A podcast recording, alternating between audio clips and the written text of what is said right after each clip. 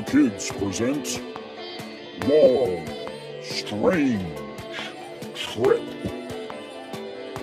A journey into the publication history of Marvel's master of the mystic arts.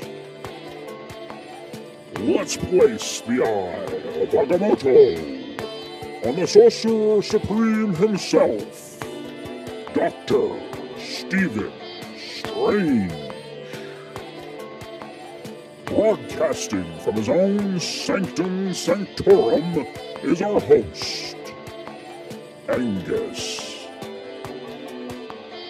Doctor Strange, master of the mystic arts, Earth be my battleground. At long last, after an occult journey through nameless dimensions, weary and sick at heart, Doctor Strange returns to his native world, realizing the time has come to face evil Baron Mordo once more. My journey is ended. I've bridged the endless gap between dimensions. I'm back on Earth. Written by Marvel's own living legend Stan Lee. Illustrated by Marvel's own unsung genius Steve Ditko. Lettered by Marvel's own beaming pixie Artie Simek. And thus begins this ne- next installment, the exciting issue of Strange Tales, Volume 1, Number 134, released April of 1965 with a cover date of July 1965. And our story, Earth Be My Battleground.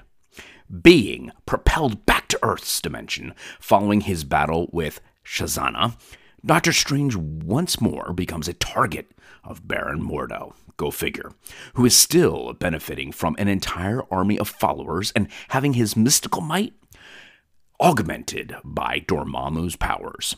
However, in the Dark Dimension, Clea helps Doctor Strange again gain the upper hand by unleashing the mindless ones in order to keep Dormammu be busy long enough for Strange to bind Mordo and his minions in molecules. With Baron Mordo defeated, Doctor Strange returns to the Ancient One and probes his master's mind in order to learn that the one entity that may be able to save the Ancient One is known as Eternity. Meanwhile, having restored order to the Dark Dimension, Dormammu begins to wonder who caused the mindless, mindless ones to get out as he re energizes his powers. This is another exciting installment in this now very, very real serial with Baron Mordo always coming back, being Doctor Strange's nemesis and big bad here on Earth, Dormammu in the Dark Dimension, always behind the scenes and scheming and trying to get and defeat Strange because he knows that if he defeats Doctor Strange, he then has a legitimate shot of taking over Earth. The greatest evolution here within this story is the art. It has been an amazing journey from the beginning issue to then where we are now as far as Steve Ditko's mind blowing art here in issue number 134 of Strange Tales. What's also of note, upper left hand corner, there's the ever loving thing, there's the human torch, and Doctor Strange with the little Marvel banner. But this is one of the few issues of recent where Doctor Strange is not prominently figured on the cover. There's just this little blurb. Of course, Doctor Strange is in this ish, but we couldn't have any more place for him on the cover because it is dominated by Enter the Watcher. And this is a beautiful piece of artwork by Jack Kirby. But getting back to the Doctor Strange piece, you have some really mind blowing art here, particularly the opening title page of Doctor Strange coming out of the dimension he was previously in and being propelled out. He is in the smoky, transitioning from his ethereal form into his now physical form.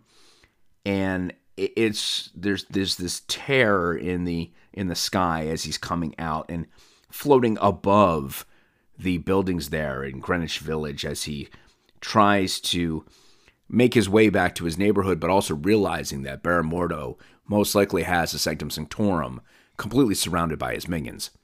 So Doctor Strange finds his way into a low budget hotel where his body will be safe while he then assumes his astral form to go visit the Ancient One, who he knows is very, very ill and is getting weaker by the day. He powers him up with his amulet, sustains the Ancient One, even though the Ancient One is still in a coma. But as is told to Doctor Strange here by Hamir, who is looking after the Ancient One, the name Eternity keeps being invoked. And this is setting up a major storyline and theme with this character Eternity and the pursuit to save the Ancient One, which we know ultimately is a lost cause. And that will then lead to Doctor Strange being named the Sorcerer Supreme. But it's still nonetheless a pretty effective story plot device here in order to introduce key characters. I love the fact that we still have the relationship with Strange and Clea way, way intact.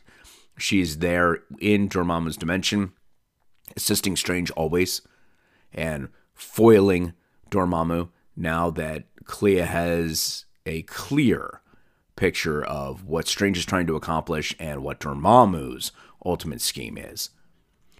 Mordo is pretty much made out here to be that vessel, that vehicle, that means with which Dormammu will pursue Strange. Again, not breaking the oath, not coming after Strange here on Earth, but utilizing Mordo as his agent in order to get at Strange. Now, again, the theme of Doctor Strange is not one of how power overpowers power.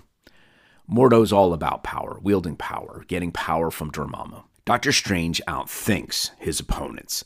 That's always the way in which he goes about defeating them. So Strange in this one takes Baron Mordo and Mordo's minions, all in their astral form, and goes racing out of Earth's atmosphere, past the moon, and to the heart of the sun. And Mordo says, Has he gone mad? He's heading right into the sun itself. Heat alone cannot affect our ectoplasmic forms, but the atomic energy at the sun's core can bring about a chemical change which could prove fatal to a spirit form. Follow me, Mordo, if you dare, for if we both perish, Earth will be free of your menace, and the Ancient One will be safe. My spirits fall back. They fear what always awaits them, but I must go on. I have come so close. I can't fail now, says Mordo. And Mordo pursues Strange. Now they turn. They're completely deserting me, but they would not dare such behavior unless they can sense I am doomed. Bah! What am I to think? None can defeat me. Your scheme did not work, Strange. You cannot lose me. Wherever you go, I'll follow until you are destroyed. No, Mordo, not just I, both of us, for I shall fly directly into the core of the sun, and I'll take you with me. It means certain death, unless. What if it is a trick? What if he knows a spell to protect himself? That must be it. He plans to lure me to my death, but I'm too smart for him. He cannot trap me. No, strange, I shall not follow you. You cannot trick me so easily. I'll wait for you on Earth and attack you again at my leisure. I'll wait until Dormammu bestows his own awesome power upon me again. I dare not defy Doctor Strange without it. It worked. He's fleeing. Now I too can return to Earth.